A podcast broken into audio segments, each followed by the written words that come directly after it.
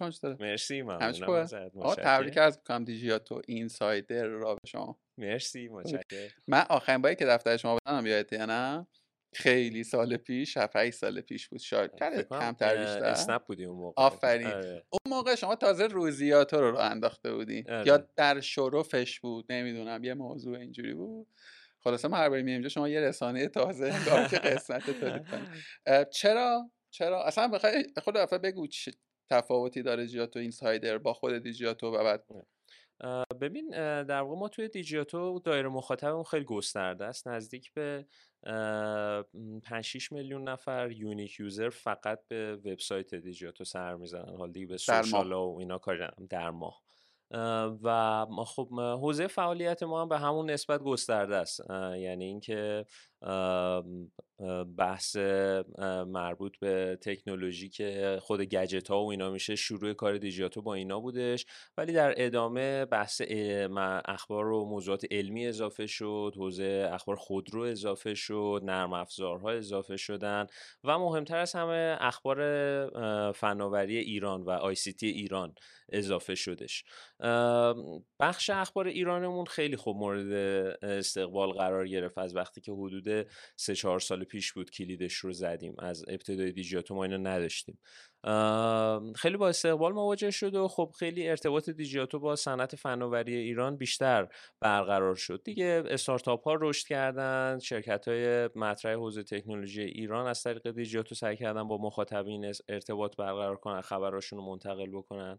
و ما یه جا دیدیم که دیگه خود این خبرها خیلی داره زیاد میشه حجمش و راستش رو بخوای غیر از سایت ویترین دیگه ای نداریم برای اینکه به مخاطب ارزشون بکنیم. توی اینستاگرام دیجیاتو هم به واسطه همین گستردگی مخاطبی که گفتم نمی‌تونستیم که این خبرها رو خیلی ریز واردش. بشیم و با جزئیات به مخاطب منتقل بکنیم بر همین فکر کردیم که بهتره که یک صفحه جداگونه براش راه اندازی کنیم که اونجا دیگه به صورت اختصاصی به حوزه در واقع فناوری داخل ایران.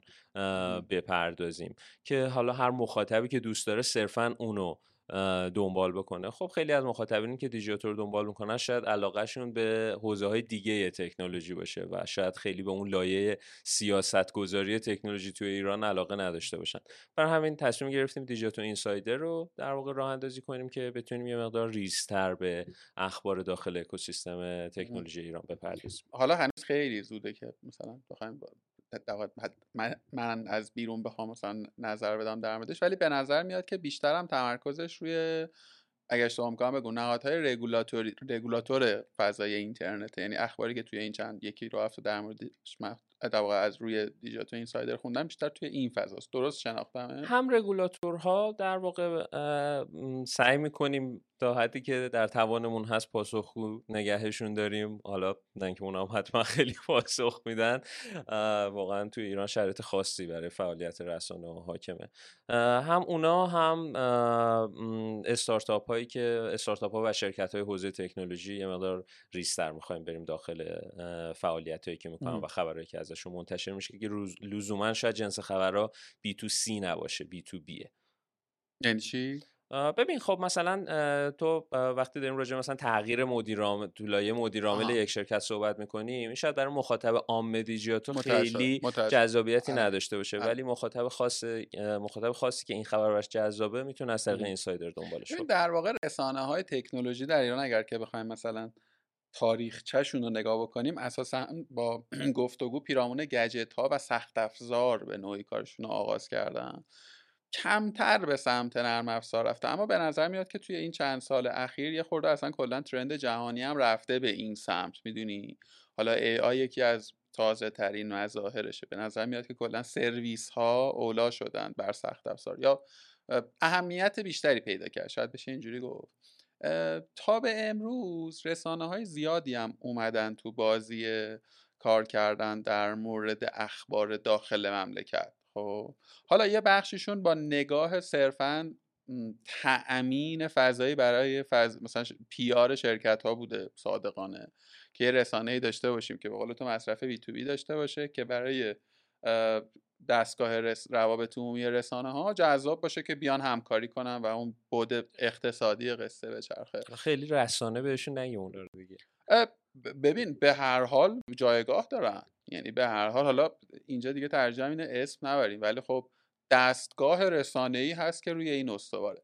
اتفاقا من خیلی مخالف یعنی بود نظر مخالف الزاما ندارم و مصداقی میشه نقد کرد. ولی کل این جریان که آقا من یه رسانه ای درست بکنم که این رسانه برای دستگاه روابط عمومی کسب و کارها جذاب باشه که بیاد بیان با من کار کنن و کمک کنن اقتصادم به چرخه من با این صورت بندی مشکل ندارم. منتها از اونجایی مشکل آغاز میشه که در واقع لازم و ملزوم جاشون تغییر کنه. یعنی من میفهم منظورم یعنی من می‌خواستم یه چیزی درست بکنم که واسه اون کار بکنه. حالا بیام صرفا یه چیزی درست بکنم که واسه اون کار بکنه. چی می‌خواستم بگم؟ آها خواستم اینو بگم که اما من روی جمعی این رسانه ها فارغ از چرایی پیدا شدنش دو تا چیز من ندیدم. اگر که اشتباه می‌کنم اسلام کن. یکی تحلیل هستا انگشت شمار هست. واقعا انگشت تحلیل به مسابه این که آقا یه اتفاقی رو در صنعت تو ببینی شروع کنی روش حرف زدن روش دیالوگ کردن روش گفتمان ایجاد کردن و کمک کنی من مخاطب یه خورده سرسوادم نسبت به موضوع افزایش بده. دوم دقیقا تاثیر روی اون رای رگولاتوری هست. می‌دونی چی می‌خوام بهت بگم؟ اگر من من دقیقا رسانه اینجوری می‌شناسم که آقا یه جاییه که صدای ما بی صدایان رو آمپلیفای کنه برسونه سوال کنه جواب بگیره. می‌فهمم شرایط و همه اینا رو می‌فهمم. ولی به نظرم نیامده که رسانه های حوزه تخصصی که ما داریم در صحبت می‌کنیم اساسا این مسئولیت رو برداشته باشن. برداشته باشن که آقا این مسئله الان سمت کاربر داره طرح میشه. من برم با هر هزینه ای حالا نه هر هزینه ای هر هزینه ای ولی هر چقدر گرون اینو حداقل برسونم و پاسخی هم اگر که نداشت برش گردونم. می‌دونی؟ تونستم برسونم دو تا آره می‌فهمم چی میگی. تا حدی باید موافقم ولی خب فکر می‌کنم اقداماتی هم صورت گرفته. یعنی نمی‌تونیم بگیم که هیچ اقدامی صورت نگرفته. برای مثال مثلا رسانه پیوست به نظرم جز مثال خوبیه که داره تو حوزه تحلیل و در واقع مطالب تحلیلی خوب کار می‌کنه. یا خود دیجیاتو ما خب سر بحث اینترنت طبقاتی بله. خیلی سعی کردیم که اطلاع رسانی کنیم. نظر کارشناسا رو بگیریم منتقل بکنیم سر فیلترینگ اینستاگرام در واقع سعی کردیم که ابعاد اقتصادیش رو خیلی باز بکنیم. ولی واقعیتش اینه که خیلی جاها دست و بال ما بسته است می‌داد یعنی ما مثلا توی بحث اختلالای اینترنت. خب اینترنت سال گذشته به یک موضوع امنیتی تبدیل شد. یعنی منی که تا قبلش داشتم به عنوان رسانه علمی تکنولوژی فعالیت می‌کردم یه حوزه کاریم امنیتی شد. یعنی بدون که خودم بخوام. بعد خب من نمی‌تونم راجع به اختلال اینترنت راجع به تاثیر فیلترینگ اینستاگرام بر کسب و کارهای خانگی آسیبی که در ارتباط با جهان می‌زنه ننویسم. نوشتم خیلی هم نوشتم ولی فشار اومد بهم. سال گذشته خیلی ما تحت فشار بودیم توی این زمینه ها برای همین می‌خوام بگم اگه می‌بینی که یه جاهایی شاید اون قدر که باید و شاید در واقع رسانه ها نمی‌تونن که روی سری موضوعات وارد چند حالا به قول تو تحلیل هایی رو ارائه بدن و اینا به خاطر این محدودیت هست یک قسمتیش. قسمت دیگهش در واقع بحث بودجه و هزینه هاییه که در واقع تو برای اینکه بخوای در واقع اینوستیگیتیو ژورنالیسم رو بهش پروبال بدی باید یک فراغ بالی داشته باشی. یعنی یک ریسورس آزادی داشته باشی که مثلا یک ماه فقط روی یک موضوع کار کنه و یهو یه چیز خیلی جذابی از توش در بیادش. خب ما مثلا خودمون فکر می‌کنم هفته گذشته بود که امیر مستکین عزیز که الان در واقع مدیر عامل دیجیاتو هستش و تا قبلش سردبیر مجموعمون بود روی یک موضوعی کار کرد که ما متوجه شدیم که توی ایران داره گوشی های اسمبل میشه که با برند نوکیا به فروش می‌رسه و این در واقع خود نوکیا اصلا در جریانشون نیست. یعنی الکی دارن برند نوکیا رو می‌زنن و نوکیا فهمیده و شروع کرده شکایت کردن و اینا. خب ما اینو رسانه‌ای کردیم اولین بار باز خیلی سعی کردیم که ابعاد حقوقیش رو یه جوری رعایت کنیم که چون اون پروتکشنی که باید دو حول یک رسانه نیستش توی ایران متاسفانه لحاظ حقوقی یعنی این قسمتش هم مد نظر داشته باش. ولی خود تهیه این گزارش نزدیک یک ماه از ما زمان گرفت که با وکیل های خود نوکیا صحبت کنیم بریم در واقع گوشی های فیک رو بررسی کنیم ببینیم اینا چه چون نگاه می‌کردی عین هم بودن. و با وارد کننده های مختلف صحبت کردیم و اینا. یه قسمتش هم پس برمیگرده به این ریسورس آزادی که باید در اختیار داشته باشی. خب کار خبر یه کاریه که ریتمش خیلی تنده و اگه ریسورست محدود باشه مجبور میشه خب تمرکز کنی روی عقب نموندن از اون ریتمه در وهله اول. تا حالا بعدش بتونی برسی به قسمت های بعدی ماجرا. آقا گرفتم. گرفتم. راستش اینا به نظرم چیزایی که همه مخاطبین تا اون بوده اقتصادی شاید نه ولی بحث محدودیت ها و و و به نظرم هست. آیا آیا اساسا من می‌خوام بگم محدودیت ها رو آگاهیم ولی بذار من مخاطب خیلی اهمیتی ندم صادقانه. آیا من مخاطب بذار اینجوری بپرسم. ببین من فکر می‌کنم در, در عالم قیاس وقتی رسانه های فناورانه داخلی رو با خارجی مقایسه می‌کنن. یه جایی که شما هم سنگ هم دارین میرین جلو اون جایی که یه پروداکت تازه ای میاد یه اتفاق جدیدی میفته شاید مثلا تا دو سه سال پیش رسانه های داخلی خود عقبتر بودن الان دیگه نه. یعنی الان شما هم یه اعتماد به نفس پیدا کردین خودتون عرره است میرین کانتنت رو تولید می‌کنین. دمتون هم گرم. ولی ولی اون جایی که مثلا من می‌بینم چه می‌دونم مثلا دورج داره مثلا یه, یه تیکه از اینداستری رو داره تحلیل می‌کنه. یا بیزنس اینسایدر مثلا میاد شروع می‌کنه یه سری حالا تحلیل خب خیلی سیتره وسیعیه الزاما مسائلی از جنس مثلا ژورنالیسم تحقیقی و غیره منظورم نیست می‌دونی؟ من احساس می‌کنم یه ور رسانه های داخلی که من اسم, اسم کلیشو می‌تونم بذارم تعلیف می‌دونی؟ یعنی ترجمه رو بذاریم یه ور یا باز بازنشر رو بذاریم یه ور. اون بال تعلیفه خیلی کمجونه. می‌فهمم. آره ولی الزاما که تو همه کیس ها مثلا کیس امنیتی نیست که. می‌دونی چی می‌خوام بهت. بگم؟ آقا مثلا یکی از من یه توییتی کردم چند روز یه استارتاپی ما داریم که در واقع تونسته بازار رو مونوپول خودش کنه و سرویس بعدی داره میده به کاربرانش خب؟ و من مطمئنم تو می‌دونی مطمئنم اوردی دغدغه بچه هاتون هم الان هست. ولی نه حالا صرفا دیجیاتو ها آیا خود این ارزش خبری جال بالایی نداره که شما بخواین روی این کار کنین؟ که آقا تو چجوری تونستی مثلا توی این مارکت انقدر بزرگ بشی ولی این مثلا ایرادهای فاحش رو داشته باشی؟ پرایسینگ تو صفحه چک اوتت با صفحه مثلا لیستینگت فرق می‌کنه. تونستم برسونم من آره حتما. من فکر اوکیه که از اسنپ فود اسم ببریم اینجا. کیس اسنپ فود من خودم دو بار لایو اینستاگرامی داشتم با مهراد عبدالرزاق رئیس هیئت مدیره اسنپ فود. همه اینا رو باهاش صحبت کردم تمام انتقادا رو بهش گفتم تو گفتگو زنده. و موضوع رو سعی کردیم باش پیش ببریم. از اون طرف در واقع با رقبایی مثل دیجیکالا اکسپرس یا از اون طرف در واقع دلینو که در واقع همکاران سیستم بله. روشه ما هر بار با اینا پیگیری کردیم که آقا برنامه هاتون چیه به کجا می‌خوایم برسین به چه نقطه می‌خوایم برسین و اینا. یعنی می‌خوام بگم اون چیزی که فکر می‌کردیم و رفتیم سمتش خب؟ ولی باز می‌رسیم به یه نقطه ای که آقا این حالا یه مقدار ابعاد وسیع تری پیدا بکنه این پیگیری ها و این گفتگوها و اینا. می‌رسه به اون نقطه ای که برمیگردیم به نیروی انسانی. خب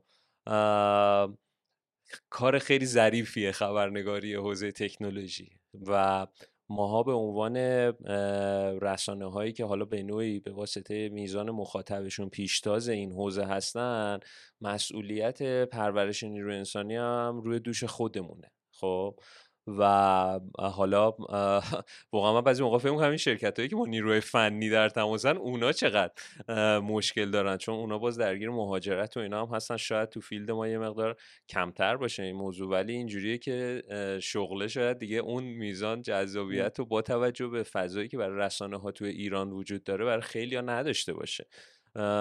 ولی با این حال دنبال این هستیم یعنی یکی از دغدغه‌های جدیمون پرورش خبرنگاره که بتونیم که یکی رو پیدا کنیم که به حال دانش ابتدایی خبر داشته باشه با حوزه تکنولوژی بتونیم آشنا بکنیمش با ریزکاری های اکوسیستم داخل ایران بتونیم آشنا بکنیمش. اصلا بتونیم خود آدم رو معرفی کنی که از اون ورم پذیرفته شه دقیقا یعنی, یعنی خود آدم هم باید یه زمانی بهش بدی که به عنوان یک چهره خبرنگار جا بیفته توی مارکت. و اینا یکم زمان می‌بره. داریم روش کار می‌کنیم سعی کردیم توی این مدت در واقع با بقیه رسانه ها مثل زومیت مثل پیوست هم فکری کنیم چون یه دغدغه مشترک بینمون. ببینیم میشه یه بوتکمپی چیزی برگزار کرد و بتونیم این مشکل رو یه جوری حلش بکنیم. چه با چه با حال و چقدر به نظرم این اتفاق یعنی از این ور بهش نگاه نکردم صادقانه که احتمالا مسئله شما مسئله اچ آریه می‌دونی مسئله کم بوده نیروی انسانی حالا همه این صحبت رو که کردم تهش می‌خواستم یه, یه نیمچه جمعبندی یا اسلش نتیجه گیری بکنم. من احساس می‌کنم ما رسانه هایی داریم تو فضای تکنولوژی که من یه گفتگوی داشتم با آرش یه اصطلاح بانمکی به کار می‌گفت اکوسیستم رسانه. متفاوته با اکوسیستم کسب و کار و مثلا استارتاپی که قابل درک بود برام. من فکر کنم اکوسیستم رسانه های حوزه فناوری ما خیلی توسعه یافتن اتفاقا. یعنی به لحاظ اسکیل به لحاظ سرمایه گذاری که کردن به لحاظ حجم محتوایی که دارن تولید کنن و توی این سالها تو قشنگ می‌تونی حتی رشد کیفی رو هم ببینی. باز اینو تو بهتر می‌تونی بگی درست چه غلط بودن این گذران یه زمانی من فکر می‌کنم اگر رقابتی بین رسانه ها بود در کمیت بود. کی بیشتر خبر تولید می‌کنه کی زودتر منتشر می‌کنه کی حجم بیشتری مثلا. الان اومده سمت کیفیت می‌دونی؟ یعنی به نظر میاد که دیگه حالا مثلا دیجی تا 50 تا خبر مثلا محتوا بره رو خروجیشون یکی 60 تا بره دیگه خیلی دارای ارزش نیست الزاما. هنوز کارکردهای سئویی و بازی های ترافیکی رو داره احتمالا. ولی کاربر دیگه رو کمیت نمیمونه چون شیوه مصرف به نظر میاد داره تغییر می‌کنه و رفتیم به سمت کیفیت. تو ساید کیفیت من تفاوت چشمگیر رو در غنای محتوایی از جنس غیر تعلیفی دارم می‌بینم خب؟ یعنی راستش رو بخوای من دیگه کم یعنی یه بعضی زمان اینجوری بودم که خب من دیگه مثلا خبر تازه از تکنولوژی به روز رو می‌خوام بخونم این همه رسانه معتبر انگلیسی زبان ولی الان راستش رو بخوای تفاوته کم شده اینو می‌خوام بگم. نزدیکتر شد و تو لایه تعلیف و به نظرم اون رسالت راستین رسانه ای به نظرم خیلی جای تغییر داره. یعنی خیلی جای ایفای نقش مؤثرتر در واقع وجود داره. حالا یه سمتش میشه سمت حاکمیت. که می‌فهمم. می‌فهمم که دولت به دولت مسئول به مسئول برهه زمانی به برهه زمانی اساسا همه چی تغییر می‌کنه و خیلی نمیشه مثلا اونور انتظار داشت و اتفاقا دمتونم گم تا الان هم همین که مثلا شروع کردین در مورد یه سابجکت های حرف زدن خودش به نظرم یه در واقع یه, یه چیزی داشته دیگه. کما اینکه مثلا تو شلوغ مثلا یک پارسال همین موقع ها تو در واقع گرفتاری هایی که داشتیم یه کاری که همه شما تنی تنها کاری که همتون می‌تونستی بکنید فقط بازنشر صحبت مسئولان بود. یعنی کار دیگه نمی‌شد کرد. ولی خب اون انتخابم هدف. من میگم اونو میذارمش کنار. اون ساید حاکمیت رو میذارمش کنار. یه ساید دیگه درون خانوادگی داریم دیگه. خب این همه کسب و کار توی این یک سال دو سال سه سال اخیر دچار چالش و مسئله شدن. به انهای مختلف. بله. و یه بخشی از اینا اوردی دارن اذیت می‌کنن کاربر رو. بله. چی می‌خوام بگم؟ همین مثال نوکیا که زدی خیلی مثال خوبی داره اتفاقا و چقدر خوب ترند شد. یعنی فکر می‌کنم اون بازی هم تا حدودی ساپورت اون بازی مخاطب گرفتن اتنشن گرفتن. و من فکر می‌کنم اگر که من قراره که از فلان کسب و کاری که فلان ایل حالا ایلان رو مثال می‌زنم چون خودم اخیرا تجربه اسفناکی داشتم. میاد و با خیال راحت مثلا بلیت منو کنسل می‌کنه طرف دو قرتونی هم باقیه. اوکی من میرم اونجا دو تا دات می‌زنم چهار تا توییت می‌کنم دو تا آشنا دارم احقاق حق می‌کنم. ولی اگه بخواد این گرفتاری حل شه ما که می‌دونیم دستگاه رگولاتوری دغدغه اینو ندارن ها؟ من فکر کنم ابزارش میشه رسانه. رسانه است که باید کر کنه پیگیری کنه و ول نکنه قصه رو می‌دونی؟ اما یه بحث اقتصاد شد تو گفتی. اگه تا اینجا نکته داری بگو نه بگو بگو. نکته دوم که فکر می‌کنم اگه اشتباه می‌کنم بگو. احتمالا یه جاهایی شما رو بلاک می‌کنه بود اقتصادی قصه است. در واقع شرکت آ سرویس بدی می‌دهد مثلا کار بدی می‌کنه قطعه اشتباه منتاج می‌کنه میفروشه. دستگاه پیارش میاد میگه دیجیا تو بیا این کانترکت پیاری رو ما با هم دیگه ببریم جلو. یه مانیتایزی بکنیم. کاملا هم سفید بازی یعنی روین قصه. و طبیعتا تو یه رسانه های میگم رس... دیجیاتو منظورم مشخصا تو نیستیم منظورم کل رسانه های این حوزه. چون تو الان اینجایی. تو بیا و مثلا این کرایسیس های ما رو کاور نکن. بیا در مورد این موضوع ننویس خب؟ اینم فکر می‌کنم یه جاهای بلاک می‌کنه که مثل مثل همه دنیا. یعنی این قصه فقط مربوط به ایران است درسته فرضم ببین من در جایی نیستم که راجع به بقیه رسانه ها صحبت کنم. برای همین راجع به خود دیجیاتو اگه اجازه بدی صرفا صحبت می‌کنم.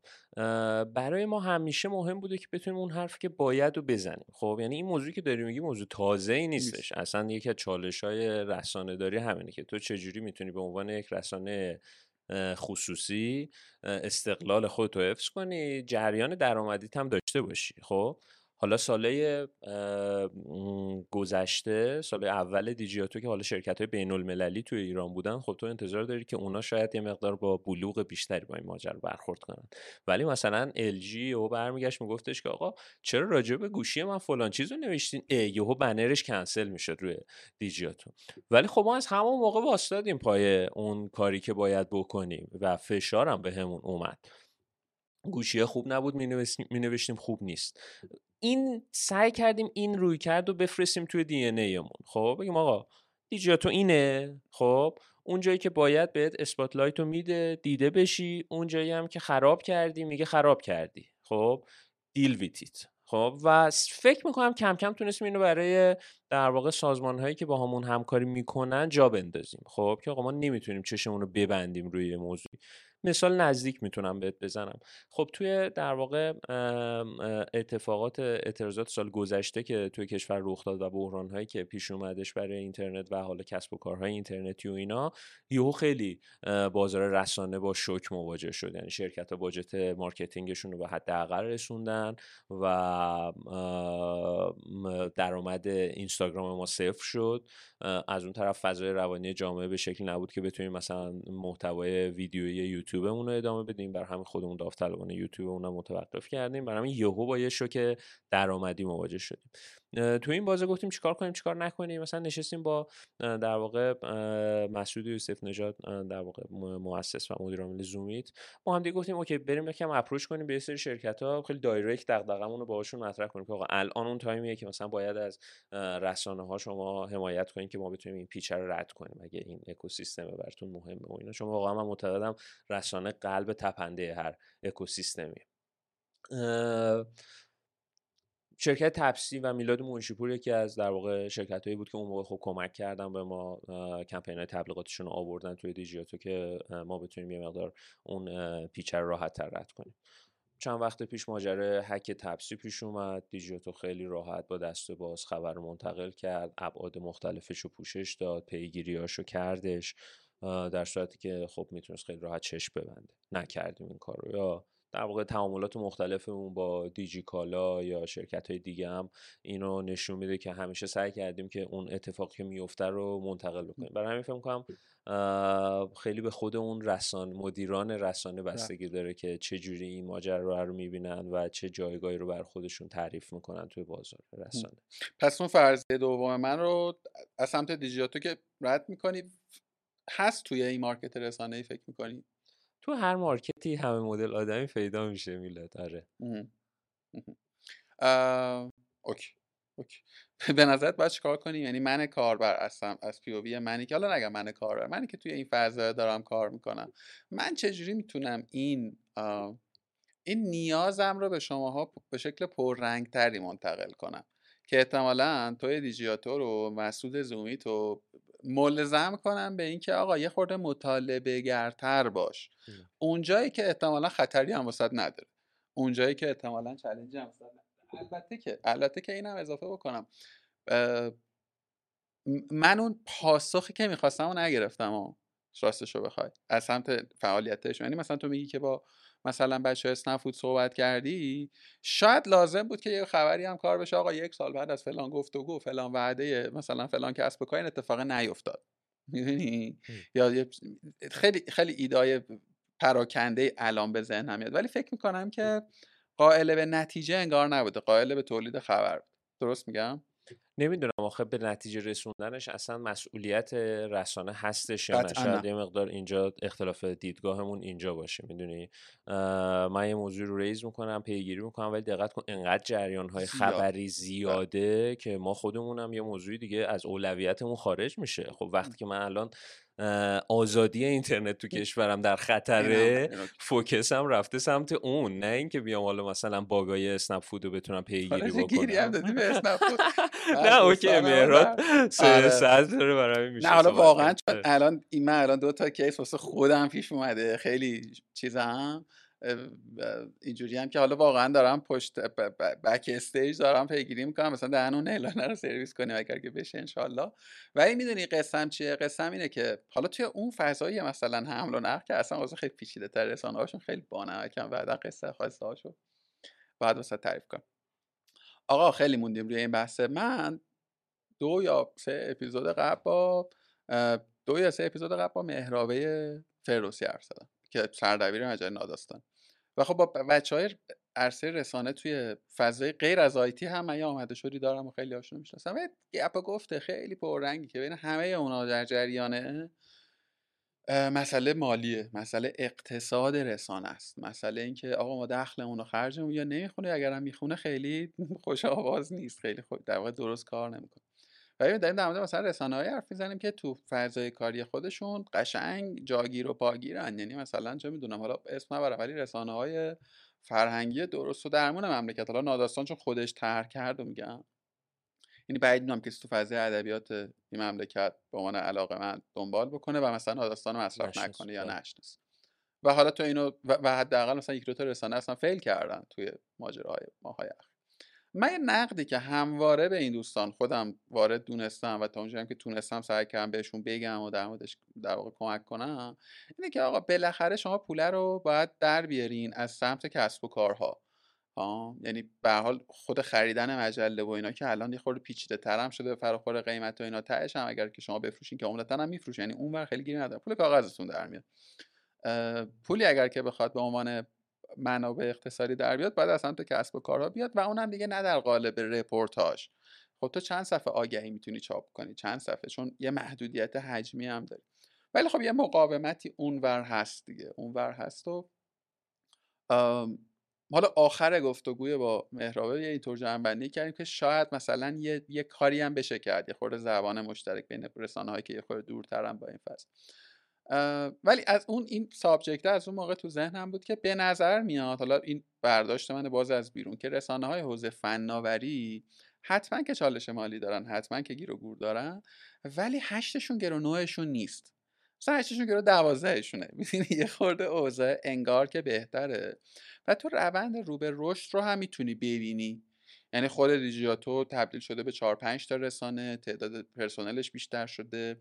حالا فقط هم مسئله تعداد کمی رسانه نیست. تو می‌بینید رشد رو داری می‌بینی. همین تغییرات کیفی مدیوم های محتوای جدید. و خب طبیعتا همه اینا با منابع مالیه دیگه. یعنی و تا جایی که من می‌دونم اگر اشتباه می‌کنم اینجا اگه دوست داشتی اسلام کن. شما یه راندم بیشتر اینوست نداشتید. یعنی بیشترم از محل درآمد این بله. توسعه اتفاق افتاده.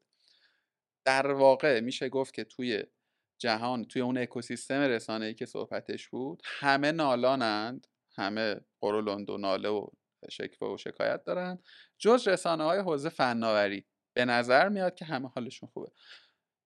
یه نگاه اینه که بگیم که خب اینجا خیلی مثلا فضای کار مهیاست و خیلی پول توشه و هر کی بیاد مثلا یه بهره می‌بره. که من خیلی موافق این قصه نیستم چون یه عالمه اومدن و رفتن. فیل شدن خیلی فیل خیلی شدن خیلی, قبل از شما دو بله. تا بودن فیل کردن. بله.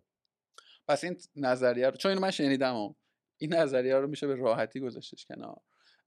میشم به این فکر که خب شما یه کاری کردین که مثلا فلان رسانه که توی فضای دیگه داره کار می‌کنه نکرده. یا یه جوری نگاه کردین که به قول هادی فرنود می‌گفت که اون سیکرت ساستون رو به ما بگین که شما چه کارهایی کردید چه جوری این اقتصاد رسانه رو تعریف کردی و چجوری توسعهش دادی که تونستید اولا بمانید. خود این یه مثلا. اهمیتی داره و تونستید هم توسعه درست. ببین من خودم دغدغم به عنوان حالا founder دیجیاتو از همون اولین بود که یعنی round اولی که ما گرفتیم این که آقا این مجموعه باید درآمدزایی داشته باشه. برای همین اگه قرار نیست روی اون fund جلو بریم و هی fund بگیریم fund بگیریم بریم جلو. این, این مدلی کار نمی‌کنه. باید به پول برسیم. خب درست رسانه است. ولی دقت کنیم که داریم راجع به یک business بله. صحبت می‌کنیم در وهله اول. برای همین این دغدغه از اول تو ذهن من بوده و باشه یه پرانتز باز بکنم. من من لابلاش احتمالاً زیاد واردشم نه به عنوان نماینده رسانه غیر به عنوان کسی که باشون هش رو نش داشتم حتما تو هم داشتی من فکر کنم اولین جا اولین تفاوت همینجاست که تو ابایی نداری از اینکه دیجیتال رو کسب و کار معرفی آه. بکنی آره. ولی مثلا با صاحب فلان نشریه که حرف می‌زنی یا صاحب... خیلی نگاه فرهیخته ای داشته باشه آره و من خیلی راستش رو بخوای این تلاشه رو کردم بگم بابا اصلا در تضاد با هم نیست آره. یک اصلا تو بگو آرت ها؟ آرت هم پروداکته هنر هم فضاش و, و کسب و کاری قالبه برش اصلا صنعت هنر داریم و اینا. ولی این نگاهه که آقا تو کسب و کاری وقتی که میگیم کسب و کاری یه الزاماتی رو برای رعایت بکنی یه اصولی رو باید آره این خیلی مهمه توی شکلگیری پایه هایی که تو برای نحوه های درآمدزایی و چنل های درآمدیت پیاده سازی می‌کنی اینا. ولی فکر کنم خوششانس بودیم که حالا وارد در واقع حالا به عنوان رسانه تکنولوژی مجبور بودیم که ترنت ها و میدیوم های جدید رو ما دنبال بکنیم. خب میدیوم ها بسترهای تو برای اینکه بتونی که درآمدزایی داشته باشی به عنوان یک رسانه لازمه که مخاطب تو ببری بالا و با مخاطب بیشتر فضاهای در واقع تبلیغاتی بیشتری رو. چون یک رسانه جریان اصلی درآمدش تبلیغات دیگه چیزی مثلا عجیب و غریبی رو درآمد عجیب و غریبی نداره. حالا در ادامه البته میگم که گزینه‌های دیگه هم جدیدا پیش پای رسانه ها قرار می‌گیره. برای همین ما خب اولی که ما اومدیم خیلی رسانه های چاپی و سنتی قدرتمندی توی این بازار بودن. فناوران بودش عصر ارتباط بودش اینا هر کدوم اسمای گنده ای بودن برای زمان خودشون تو حوزه تکنولوژی و, و حتی پیشرو هم بودن یعنی پیشرو بودن. میلاد من اولین فکر کنم جز اولین خبرنگارایی بودم که مثلا با سونی که یه کمپانی در واقع اون موقع بین توی ایران بودش به عنوان یک خبرنگار آنلاین با گروهی از خبرنگاران رفتم یه کنفرانس خبری توی دبی و تا قبلش نبود. بعد نگاه هایی که به هم می‌شد از سمت بقیه خبرنگارا رو یادم کوچیلو تو که مثلا شما وبلاگین دیگه. آره مثلا.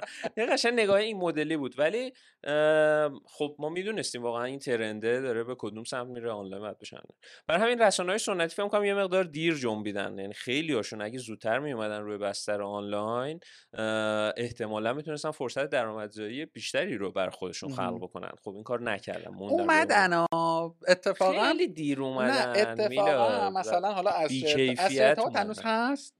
هنوز هست خب ببین اتفاقا فکر کنم مثلا یا مثلا یه جایی بودم چیشی سخت افزار اینا اتفاقا بله. خیلی زود سایت داشتن ولی بیکیفیت اومدن.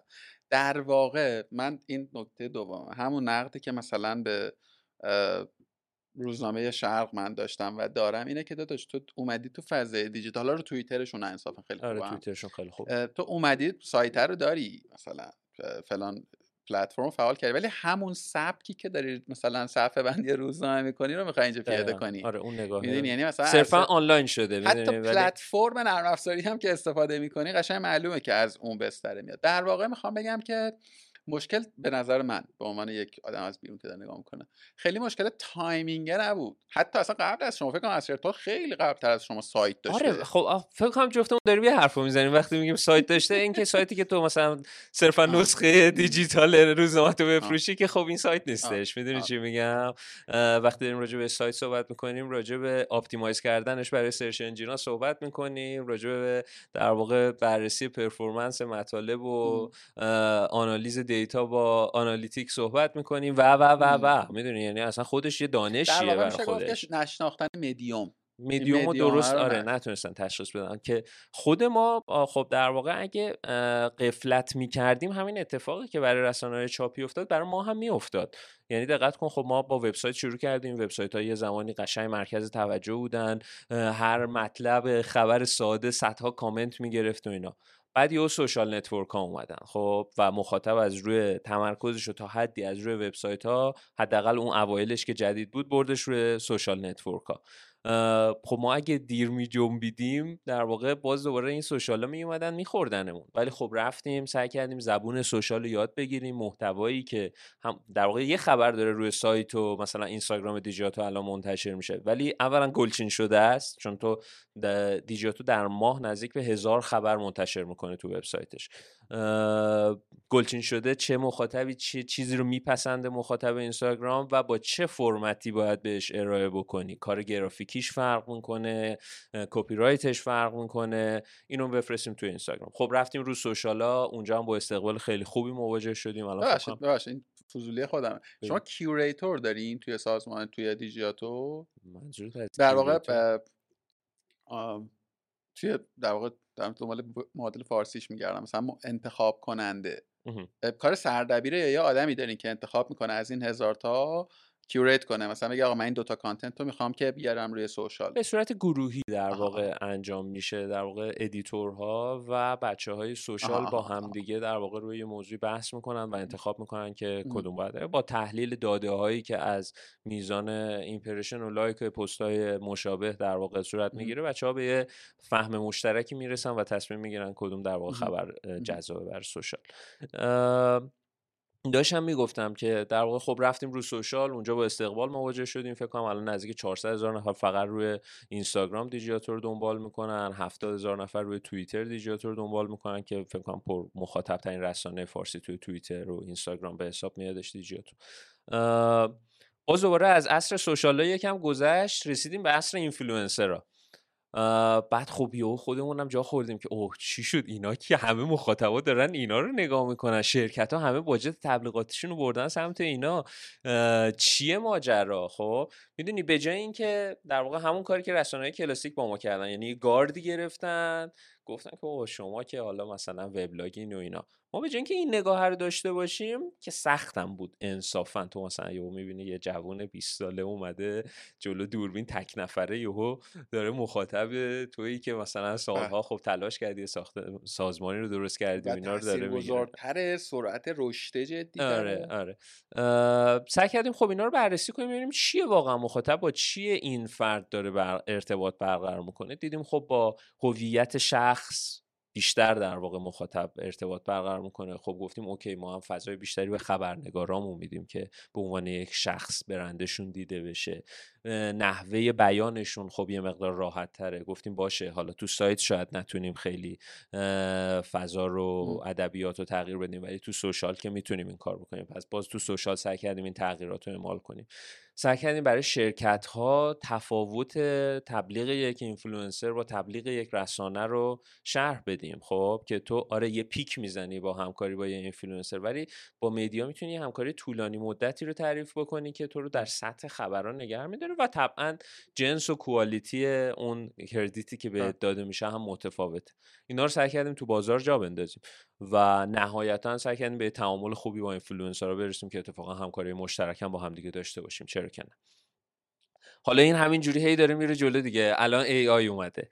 حالا باید بچینیم فکر کنیم ببینیم با AI چه خطراتی ممکنه business رو تهدید بکنه چه فرصت هایی پیش رومون قرار می‌گیره. یعنی دو طرفه است می‌دونی هر میدیوم جدید هر فضای جدیدی که ایجاد میشه دو طرفه است. اما از بحث اصلی که مربوط به اقتصاد حالا رسانه های تکنولوژی بود خیلی دور نشیم. پس یه فاکتور این بود که سعی کردیم فرصت ها رو درست شناسایی کنیم رو حل کنیم.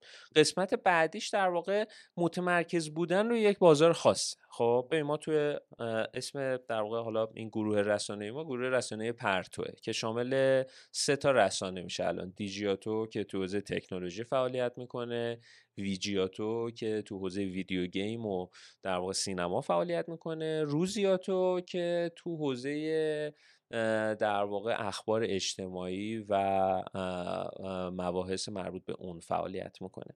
اگه این ستا رو ببینی می‌بینی دوتاشون niche market خیلی مشخصی دارن تکنولوژی و game.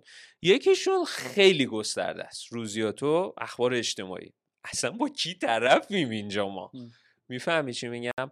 تجربه من توی رسانه داری نشون داد که هر چقدر تو niche market تعریف شده تر باشه راحت تر می‌تونی بری سراغ اون بازاره و پلن های درآمدی تو روش تنظیم بکنی. ولی از اون طرف روی روزیاتو قشنگ آچمز شدم. نمی‌دونستم باید کدوم سمت برم. برم سمت FMCG برم سمت شوینده ها برم سمت کجا؟ و درآمد من باید کجا باشه؟ و اون شرکت هم گیجه که در واقع حالا تو مدیای حوزه من هستی مخاطبی که من می‌خوام توی تو هستش یا نه؟ خب چون دیگه بازی مس مارکت بازی تمیزی از آب در نمیاد دیگه. یعنی اتفاق خیلی بدی که به نظرم الان داره میفته اینه که رسانه های حوزه اجتماعی که اتفاقا رسانه های بسیار تاثیرگذاری می‌تونن باشن به واسطه مخاطب بالاشون خیلی وارد جنگ ترافیکی با هم دیگه شدن دیگه. یعنی حالا فلان خبر رو بگیر سریع از رو اون کپی کن بذار. یعنی اصلا تولیدم دیگه در خطر افتاده. از رو هم دیگه کپی میشه. فلان بازیگر فلان عکس رو گذاشتم یه خبر آره دقیقا. این خودش خبر میشه چون به هر حال دیده میشه. باید زودتر از فلانی هم بذاری خیلی عمیق توش نمیشی. چون چرا؟ چون سیستم درآمدزایی رفته سمت تبلیغات کلیکی. بله. خب یعنی تو باید روی ترافیک خیلی زیادی یه درآمدی داشته باشی که حالا ماجرا بچرخه. ولی و توی نیش مارکت ها اینجوری نیستش. دیجیاتو با همین میزان مخاطبی که داره به جایگاه تاثیرگذارش رسیده اکوسیستمش هم می‌دونه که برای حالا اینکه خودش رو سرویسش رو به مخاطبش معرفی کنه باید بیاد سراغش. بر همین این قسمت ماجرا هم فکر کنم یه مقدار راحت تر برای ما به عنوان یک رسانه هایی که نیش مارکت و مشخصی داریم پیش میره و خب خود اکوسیستم شرکت های تکنولوژی هم شرکت هایی که فهم بهتری از ارتباطات دارن. یعنی ساختار مدرن تری رو نسبت به شرکت های دیگه دارن. مثلا خود ما خب تا حدی با بانک ها سعی کردیم ارتباط برقرار کنیم ولی از اون طرف با استارتاپ ها هم ارتباط برقرار کردیم. تفاوت ادبیات و انتظار این دو قش نسبت به رسانه خیلی متفاوته میلاد. خب برای همینه که من میگم آقا من با تپسی می‌تونم همکاری تبلیغاتی داشته باشم خبر هک و فلانش هم خیلی راحت منتشر بکنم و جفتمون می‌فهمیم که این رسانه اینجوری کار می‌کنه. بانک اصلا فضاش این نیست. بله. خب میگه آقا مثلا من شاید مثلا یک پنجم اون چیزی که باید رو خرج می‌کنم ده برابرم انتظار دارم از تو. اون نمی‌خوایم. یه بخش این, این فضا خیلی هم نکته درست و مهمی رو دست گذاشتی روش. فکر می‌کنم یه چیز داره یه رفت و برگشتی وجود داره. آره بچههایی که تو فضای اکوسیستم و مثلا بازی استارتاپی یه خورده آگاه ترن واقف ترن ولی یه جای صحبت خودت هم بود آقا ما هم سعی کردیم کوچولو کوچولو کوچولو اینا رو لرن کنیم. می‌دونی؟ توی حوزه های غیر که میری رسانه های نیچ دیگه که در واقع میری اتفاقا اونا دارن یه جور دیگه لرن می‌کنن. آقا تو مثلا بله قربان به خیلی. آره. نه اصلا خیلی معادله خیلی ساده تره. تو انقدر به من بده من مثلا نشان بهترین شرکت فیلانو بهت میدم. درست. تو رو مثلا همه جا می‌دونی یعنی دیله اینطوری تعریفش خب طبیعتا اون نهاد مالی هم این گونه در واقع بازی قصه رو فهمیده یه قسمت دیگه ای هم که در واقع می‌خواستم اشاره کنم بحث درآمدزایی از پلتفرم به شکل مستقیمه خب؟ که به خصوص این باز توی در واقع بحران های سال گذشته اهمیتش خیلی به ما نشون داد که ما نمی‌تونیم تمام وابستگیمون رو به در واقع بحث تبلیغات بذاریم و باید چنل هایی برای درآمدزایی مستقیم داشته باشیم. من فکر می‌کنم که در واقع فعالیت روی پلتفرم هایی مثل یوتیوب در حال حاضر خیلی کمک کرده به رسانه های ما. که مثلا ویجیاتو که حالا رسانه حوزه game مونه توی یوتیوب 100 هزار تا subscriber رو رد کردش اون لوح نقره معروف یوتیوب تونستیم بگیریم ازشون و خب برامون درآمد ارزی داره. این خیلی جذابه. می‌دونی تو دیگه متکی به ارتباطاتت با شرکت ها و اینا نیستی. حالا مثلا تو حوزه game ما یه مقدار با اکوسیستمش بیشتر به مشکل خوردیم تا حوزه تکنولوژی. حال اونقدر غنی نبود اکوسیستم game و خیلی هم در واقع شاید انتقاد پذیر نبود. به نوعی چون که خیلی کوچیکه فضاش به هر حال هم دارن زحمت می‌کشن یعنی نمی‌خوام چیز کنم. خیلی حالا من من که gamer نیستم مثلا یه وقتایی میرم ویدیو اینا رو می‌بینم.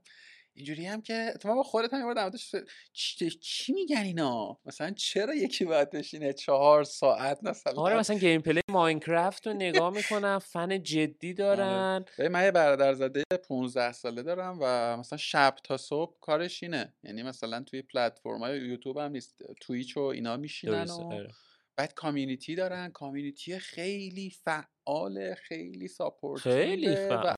آره دقیقا نکته supportive بودن هم خیلی مهمه. یعنی واقعا یه فضای فضای امنیه به نظر من براشون خب؟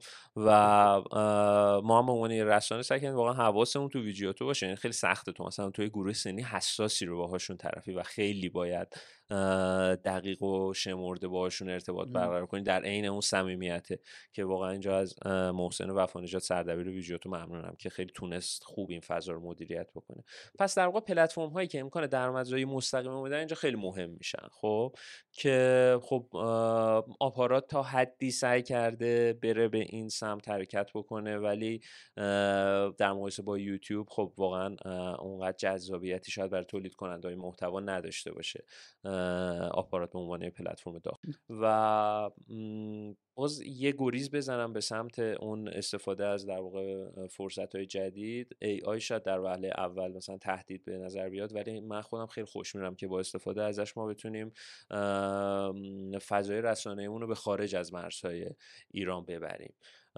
و با توجه به اینکه حالا محدودیت های مربوط به زبان و اینا رو خیلی راحت میشه با AI پشت سر گذاشت من حدسم اینه که رسانه‌مون کم کم حرکت کنن به سمت فعالیت تو خارج از مرزهای ایران. برای در واقع بازتاب اخبار داخل کشور یا اینکه نه به عنوان یه player نه اصلا دیگه به اخبار داخل ایران کاری نداریم. یعنی بازار ایران همین همینیه که هست. الان ما اگه می‌خواستیم دو چیزی داشته باشیم از بازار ایران با همین زبان فارسی ازش گین می‌کردیم. نه بریم اتفاقا راجع به اخبار تکنولوژی توی در واقع چه می‌دونم ترکیه بنویسیم توی دبی بنویسیم. تجربهشو داریم دانششو. داریم. فکر کنم می‌تونیم از پسش بر بیاییم چه بال چه بال این خیلی اعتماد به نفس سنگینی می‌خواد جدی. حالا یه بخشش به نظرم از زبانه. یه بخش کالچره. یعنی یه جایی صحبتت گفتی که موج مهاجرت هنوز خیلی جدی به این سمت نرسیده.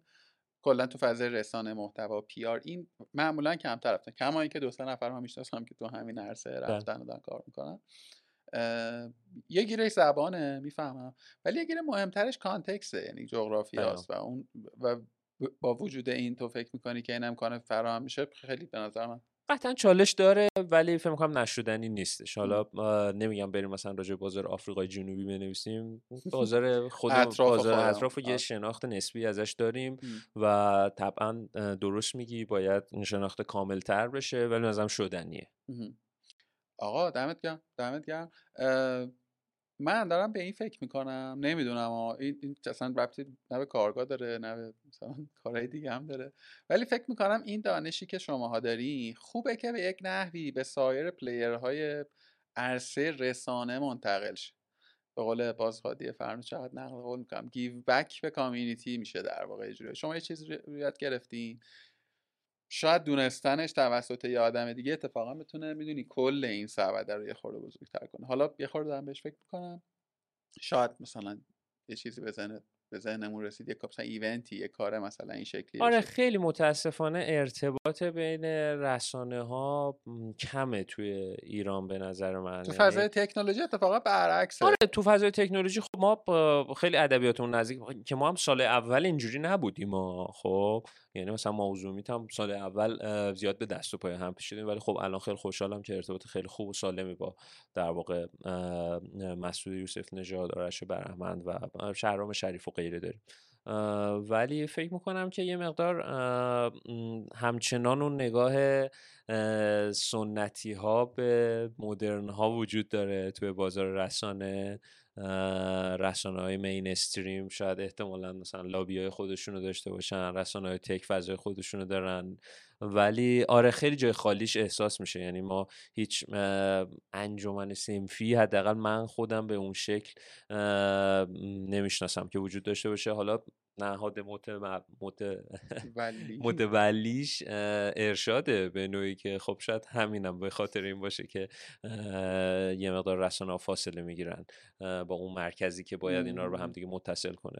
امیدوارم یه فضای خصوصی بتونیم درست بکنیم که نمی‌دونم حالا توی اتاق بازرگانی می‌خواد باشه توی نظام سنفی رایانه ای می‌خواد باشه خیلی الان ایده ای ندارم ولی فکر کنم خیلی لازمه که آره رسانه ها هم با هم یه مقدار بیشتر گفتگو بکنن. و تبادل نظر داشته باشن آقا دمت گرم دمت گرم. خیلی هم ممنون.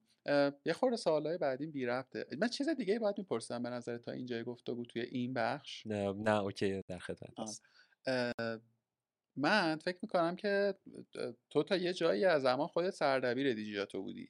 بعد خب امیر اومد و در واقع کار برد جلو. الان هم من شنیدم که تو دیگه مدیر واقع سی او دیجیاتو هم نیستی. من خودم همیشه خیلی به دلیگیت کردن اعتقاد داشتم خب و به اینکه نگاه تازه بیاد توی سازمان آدم هایی که شایسته هستن رو صندلی هاشون بشینن و اینا. این لزوم پیشرفت یک سازمانه لزوم حرکت رو به جلوشه. هیچ وقت نخواستم اون تمامیت خواهی رو داشته باشم. من خودم هم آره اون time اول من founder بودم سردبیر بودم مدیر عامل بودم product manager بودم مدیر HR بودم. من اینا رو من همه رو بخوام تو خودم نگه دارم. هیچ کدوم اون کیفیتی که باید رو پیدا نمی‌کنه. خورد خورد دیجیاتو همینجوری بزرگ شد. خب ما یه گروه پنج نفره بودیم که الان رسیده به بالای هفتاد نفر. و من اگه می‌خواستم همه اینا رو تو خودم مجتمع کنم هیچ وقت کار پیش نمی‌رفت به نظرم. آره اول در واقع من سردبیری رو واگذار کردم بعد مدیر عاملی رو الان به عنوان رئیس هیئت مدیره توی در واقع شرکت فعالم و البته هستم کنار امیر که بتونه یه مقدار توی position جدیدش راحت تر بشینه. فکر کنم اگه delegate نکنیم پیش نمیره. فکر حضور یه خورده کم رنگ تر شد ببین من اصلا دیجیاتو رو برای چی راه انداختم؟ برای اینکه خب نارنجی تعطیل شد. من توی نارنجی فعالیت می‌کردم. موقع تو عصر ارتباطم مینوشتم. که جا اینجا بگم یه پرانتز باز کنم واقعا من از علی اصغر هنرمند خیلی یاد گرفتم و خیلی حیف شد که نارنجی تعطیل شد. اگه میموند فکر کنم یکی از اتفاقات خیلی مهمه. رسانه خیلی مهمه ایران می‌شد. نارنجی تعطیل شد. خب من اون موقع به عنوان product manager م فعال بودم توی شرکت کارینا. و در واقع به عنوان hobby رسانه رو داشتم توش کار می‌کردم. نارنجی که تعطیل شدش اینجوری شدم که اوه چه خلایی ها تو من به وجود اومدش. و خیلی اون ننوشتنه اون عدم ارتباط با مخاطب و جای خالیش رو خیلی نشون داد توی زندگی من. برای همین تصمیم گرفتم که خودم دست به کار بشم دیجیتور بیارم بالا. خب اون اوایل می نوشتم خیلی می نوشتم جلو دوربین می رفتم مصاحبه می کردم با شرکت های مختلف و اینا. ولی هی کارهای پشت صحنه سنگینتر و سنگینتر شد می‌دونی؟ و اون بود سازمانی تجاری شرکت احتیاج به رسیدگی های بیشتری داشتش. برای همین هی از جلوی دوربین و اون فضای نوشتنه که دلیل اصلی تولد دیجیاتو بود من فاصله گرفتم به مرور. اتفاقا الان الان که در واقع رسیدم به اون نقطه که دیگه مدیر عامل رو واگذار کردم امیدوارم دوباره بتونم یه کامبک بزنم به اون فضا و یه مقدار اون قسمت ژورنالیستی که بهش همیشه علاقه داشتم و بیشتر بهش برسم. و خیلی خوشحالم که اتفاقا دیجیتو به این نقطه رسیده که واقعا آدم ها داخل خودش رشد می‌کنن داخل خودش پروموت میشن و آره امیدوارم دوباره بتونم برگردم. خیلی دلم تنگ شده برای اینکه کار ژورنالیستی رو بیشتر دنبال بکنم. بذار پس من جای چیز بگم. من راست بخوای سوالم شاید باید سریع تر می‌پرسم. منم در آستانه تصمیم مشابهی ام. منتها مسئله من burnout ه صادقانه. یعنی مسئله من خسته شدن از task ای یه CEO می‌دونی؟ یعنی تو درگیر یه چیزایی هستی که همش مهمه. یعنی من اینو فهمیدم در کار دو تا چیز من یاد گرفتم توی این پوزیشن. یکی اینکه کار اهم و فی‌الاهم نداریم همه کارا مهمه جواب دادن تلفن مثلا کارشناس یه وقتی همونقدر اهمیت داره که مثلا شرکت در یه جلسه. یه تصمیم کوچیکی که خیلی در لحظه کوچیک به نظر میاد و تو سری میگیریش یا اگه اشتباه بگیریش یه دومینووار یه چین ریاکشن هایی رو به وجود میاره که میگی وای من اون موقع فقط یه بله و خیر گفتم فکر نمی‌کردم این اتفاق بیفته. این واقعا یه بخش قصه است. بخش دومش هم اینه که تو همواره در هر لولی در هر سطحی و با هر غنای عمل کردی در مزان نقد سریح قرار داری توسط همه. می‌دونی؟ تو بهترین باشی یا بدترین سیو خیلی تفاوتی اینجا نداره. کارمند دست در کارمند نگم همکار دست انتظارات بیشتری داره برد دست انتظارات بیشتری داره مخاطب انتظارات بیشتری داره و تموم هم نمیشه. یعنی یک نقطه آرمانی هم وجود نداره. بگی ببین مثلا این سازمان به این نقطه برسه دیگه همه خوشحالن و دیگه کسی با من کار نداره. در واقع در ذاتشه دیگه. یا به عبارت دیگری همینو بخوام بگم تو خوب باشیش که نمیگه. مانی جون دمت گرم. ولی بد باشی 800 تا پروژکتور رو تا جاهای مختلف و همواره تو مسئولی دیگه. همواره تو مسئولی. الان تو سازمان شما مثلا مدیر marketing تو خوب کار بکنه تو تشویقش می‌کنی appreciate میشه. حالا کارشو بد بکنه اصلا اینجوریه که مثلا پسرم دخترم تلاش تو بیشتر کن می‌دونی؟ ولی تو اگه کارتو اشتباه بکنی کسی نمیاد الزاما مستقیم فردا صبح خیر تو بگیره. اولین کس خودت باید خیر خودتو بگیری. اونجایی هم که به نظر خودت کارتو من حداقل این چالنجر رو صادقانه داشتم. من حتی نمیفهمیدم کجا دارم خوب کار می‌کنم. و هنوزم مگر اینکه حالا مثلا یه جایی همکاری بردین و مثلا باز خورده چون همیشه اینجوریه که لایه بالا دستی و فیدبک بگیره لایه پایین دستی هیچ وقت نمیاد کسی بالا رو بگه آقا دمت گرم. مثلا این از این پیچه خوب رد شدیم ما. کرونا اومد همه چی پوکید دمت گرم بدون هیچ تعدیلی نتونستی پیچه رد کنی. و آره می‌فهمم چی میگی. و خیلی چیز دیگه خیلی خیلی دقیقا مثلا همین چیزی که تو داری میگی مثلا خب من واسه خودم در خلوت خودم ایستاده کف می‌زنم که آقا مثلا دو سال توی مثلا هر ماه ما یک crisis ی داشتیم بالاخره نگه داشتیم این کسب و کار رو بالاخره اومده جلو. بابا AI اومد همه می‌گفتن شما فرداش باید جمع کنید ما مثلا توسعه دادیم. می‌دونی چی میگم؟ ولی یه جاهایی هم اینجوری میشه که خب چرا یه جایی اگه مثلا یه سانت میره اونورتر یه دفعه یه صداش در میاد. خلاصه منو خسته کرده. منو مثلا بعد از چهار سال اینجوری هم که job description شغله انگار دیگه برام جذاب نیست. دیگه برام جذاب نیست که بخوام به یه عالمه micro subject فکر کنم که میگم همشون هم مهمن و تو خیال خودم تو هم یه اینطور فرایندی رو طی کرده بودی. ببین این که قطعا یکی از فاکتورهاییه که تو رو میرسونه به اون نقطه ای که این تصمیم رو بگیری. خب اصلا ردش نمی‌کنم. من اصلا لحاظ فیزیکی مشکل پیدا کردم. یعنی من معدم انقدر استرس و اینا کشیدم مشکل جدی پیدا کرد رفلاکس و فلان و بهمان و اینا که اصلا پرفورمنس روزمرم به مشکل خورده بودش. و آره با تمام تک تک حرفایی که زدی کاملا موافقم. ولی آره من فکر می‌کنم اگه گزینه بهتری هستش یعنی تو وقتی که به اون نقطه برن اوت می‌رسی یه مقدار محافظه کار میشی یه مقدار تصمیما رو شاید با تاخیر بیشتری بگیری عقبشون بندازی اون ریسک پذیریه رو نداشته باشی خیلی در واقع دنبال اینی که اوکی حالا همین رو من فعلا ثابت نگه دارم. و اون فکر می‌کنم دقیقا نکته ایه که باید متوجه بشی که برای سازمان خوبه که یکی دیگه بیاد بشینه اونجا. ولی حالا اینکه چه کسی باشه خیلی مهمه به نظرم. یعنی یکی از دلایلی که به من کمک کرد که این تصمیم رو راحت بگیرم این بود که خب من نزدیک هفت سال بود داشتم با امیر کار می‌کردم با هم بالا و بلندی های زیادی رو پستی و بلندی های زیادی رو پشت سر گذاشته بودیم و می‌دونستم که می‌تونه از پس کار بر بیادش و می‌دونستم خودم هم الان تو شرایطی هم که می‌تونم کنارش باشم تا تو این position احساس راحتی بکنه. خب و نمی‌خواستم چه می‌دونم حالا یهو یه موقعیت مهاجرتی برام پیش بیاد بگم آقا من رفتم. حالا ایشون هم مدیر عامل. خب گفتم الان که هستم کنارش باشم کمکش کنم جا بیفته و اتفاقا می‌خوام بگم رئیس هیئت مدیره خیلی position حساس و مهمی رو داره. خب من به عنوان یه اگر فعال باشه دیگه آره. دقیقا نکتهش اینه که اگه فعال باشه. من خب این ساپورتر رو کمتر داشتم کنار خودم ولی امیدوارم حالا الان خودم بتونم این نقشه رو بهتر ایفا بکنم. آره. ببین خیلی خیلی خیلی برده خوب.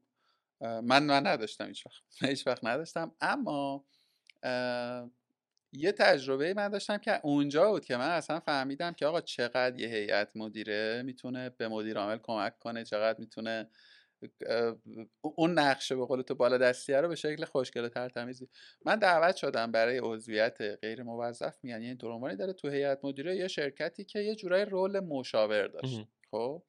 و ببین هیئت مدیره اندازه یک تیم این هاوس واقعا داشت کار می‌کرد. حالا یه خورده کمتر. اینا هر هفته جلسه داشتن ولی ماهی یه بار مدیر عامل رو صدا می‌کردن. و ببین بازیه اینجوری بود که مدیر عامل میاد می‌گفت میاد می‌گفت که ببین من این 5 تا چلنج رو الان تو سازمان دارم. خب؟ یه پلنی داشت روی پلنی داشت حرکت می‌کرد. می‌گفت آقا برنامه من اینه budget raise کردیم. این برنامه تصویب شده بود. هیئت مدیره task داشت در قبال این مدیر عامل. یعنی می‌گفت که خب اینجا تو market research می‌خوای تو درگیرش نشو. ما میریم اصلا آره، من فلانی رو می‌شناسم می‌تونه این کارو بکنه. آره. و آدمه ببین من مثلا یه سه ماهی تو جلسات ماهانه اون board بودم که مدیر عامله می اومد مثلا طرف حالا یه خورده اقراق شده میگم منظور برسونم. مثلا گفت این چیش یعنی اون می اومد مطالبه می‌کرد. آقا این قرار بود درش بیاری؟ اینه چی شد؟ من الان نیاز به اینو دارم. من و آدمایی هم که توی اون برد نشسته بودن حالا فکر کن همشون آدمای مثلا سن و سال با سن و سال بیشتر سینیورتر و خودشون رو متحد می‌دونستن و خب خروجی هم به یه جای جذابی رسید دیگه یعنی سازمان توی مسیر خوبی رشد کرد و داره می‌کنه و اونجا بود که من فهمیدم آقا چقدر board می‌تونه اولا proactive باشه و چقدر می‌تونه اون خلأ فکری تو رو خلأ فکری نگم خلأ کمبود هم فکر رو احتمالا یه. جاهایی در تو. چون به خصوص برای business هایی که cofounder ندارن می‌دونی؟ باز اگه cofounder داشته باشی یه مقدار می‌تونی این کارا رو دوتایی با هم دیگه این نقشه رو ایفا بکنید به عنوان کسی که تو business هم cofounder داشتم می‌خوام بگم یه role دیگه ایه cofounder یعنی cofounder شما نداشتم آره cofounder هم فکرته یه جاهایی می‌تونه هم پای تو باشه یه جاهایی می‌تونه جای تو رو پر کنه. اینا تو شرط خیلی آرمانیشه ها. ولی رئیس داشتن خیلی خوبه. خیلی حال میده. شاید به ظاهر این گونه نباشه ها ولی وقتی که تو یکی داشته باشی که رئیس هم نه فقط رو کاغذ دیگه بتونی بهش تراست کنی. یعنی بدونی آدم اندازه تو دلسوزه اندازه تو بلکم بیشتر می‌دونه. و تو یه جاهایی بگی آقا باشه من فکر نمی کنم تو بگو من چیکار کنم. خیلی خیلی حال خلاصه که اینجوری. آقا نکس استپ گروه رسانه‌ای پرتو دیجیاتو و بچه هاشو چی می‌دونی؟ فکر می‌کنی این مسیر چجوری میره جلو؟ من امیدوارم که ما بتونیم در واقع یه مقدار ساختارهای سازمانیمون رو مستحکم تر بکنیم که توی این تلاطم هایی که پیش میادش و احتمالا کم هم نخواهد بود در ادامه مسیر خیلی با صلابت بیشتری ظاهر بشیم. بتونیم چلنج مثل منابع انسانی و مواردی از این دست رو حل بکنیم. و امیدوارم که بتونیم از AI استفاده های بهتری بکنیم. یعنی حالا چند تا مثالشو زدم توی گفتگوامون با هم دیگه بتونیم شاید سرویس های بهتری رو به مخاطبینمون ارائه بدیم توی مثلا بحث راهنمای خرید گجت ها یا مسائلی از این دست. فکر می‌کنم که با AI بتونیم که سرویس های خوبی رو بالا بیاریم. آقا درود بر تو. یه سوالی خیلی بی ربطه دیگه به همه سوال. شما میشه گفت که عمده مدیوم های رسانه ای رو تجربه کردین یه کاری توش کردین به جز ایونت و جالبه که رسانه های دیگه هم به جز شنبه که فکر می‌کنم نمی‌دونم فکر می‌کنم که یکی از مثلا مدل های درآمدی مهمش هم باشه توی اون سازمان event و من نمونه خارجی که دنبال می‌کنم تو همه رسانه ها event سالانه خیلی با شکوه درست درمانی دارن. ولی نه شما سمتش رفتی نه مثلا پیوست سمتش رفته نه زومیت. چرا؟ حالا همه رسانه ها که نه مثلا دیورج و دنکس وب و اینایی که من دنبال می‌کنم یه event اتفاقا event های خیلی کلاسیه آره مثلا خود TechCrunch که اصلا تکرانچ دیسراپت رو برگزار می‌کنه که یکی از مهمترین رویدادهای استارتاپی و اینا هستش و اینا درست ببین چند تا موضوع داشت. یکی این که در واقع نمی‌خواستیم که خب اولویت اولمون طبعا کار رسانه‌ایمون بود و که اینو بتونیم با کیفیت انجام بدیم. ایونت برگزار کردن یه تمرکز خوبی رو می‌خواد. خب یعنی تیم خودش رو می‌خواد. آره تیم خودش رو می‌خواد و اینا دیگه. یعنی ما مثلا یه ایونتی برای تولد خودمون گرفتیم دو سه سال پیش. قشنگ مثلا من خیلی فشار رو اومد تا بتونم اینو با اون کیفیت که مد نظرم پیاده سازی بکنم. برای همین خیلی نکته خاصی نداشته غیر از اینکه خیلی زیرساخت مناسب نداشتیم برای اینکه بتونیم که بدون اینکه به اون کار اصلیمون لطمه بخوره اون رو هم با کیفیت مناسبش برگزار بکنیم. در آینده چی؟ آره چرا که نه. این فکر کنم این درش خیلی خیلی دیگه بی ربط فضولی خودم.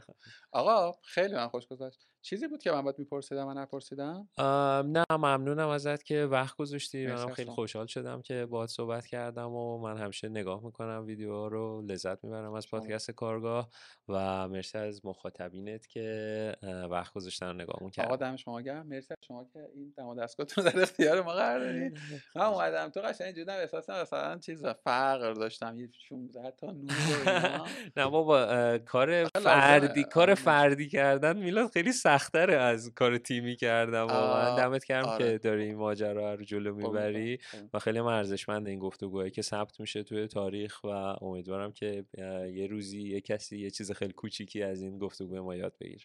حتما همینطوره. حالا اینی که گفتی ثبت در تاریخ واقعا یه پادکستی بود نمی‌دونم کی حتی آدمش هم که میساخته من نمی‌دونم. فکر کنم کلا 5 6 تا اپیزودم بیشتر نساخته. با تو حرف زده با آرش تبری حرف زده با آرش برهمند حرف زده. تاریخ وب فارسی یه اینطور title ی هم داشت. سال 2008 یعنی مثلا IT سی- Voice بود IT اسمش. Voice، آره. آره خبری هم ندارم خب ازش اصلا من نمی‌دونم آره. کی بود کجا بود و من گفتگوی با شاهین تبری و تو رو مثلا سه ماه پیش شنیدم مهم. خیلی. اک- تصادفی من. سرچ کردم و این واقعا جاذبه مدیوم پادکسته به نظر. من که یه چیزی یه جایی میمونه و آدم لحظه ای که تو اصلا انتظارشو نداری با جادی حرف زده بود به گوش آدم حالا ان که به درد بخوری. مرسی. آقا مرسی از تو. دم شما. گرم. مخلصم. قربون شما. خدافظ ما که هستیم.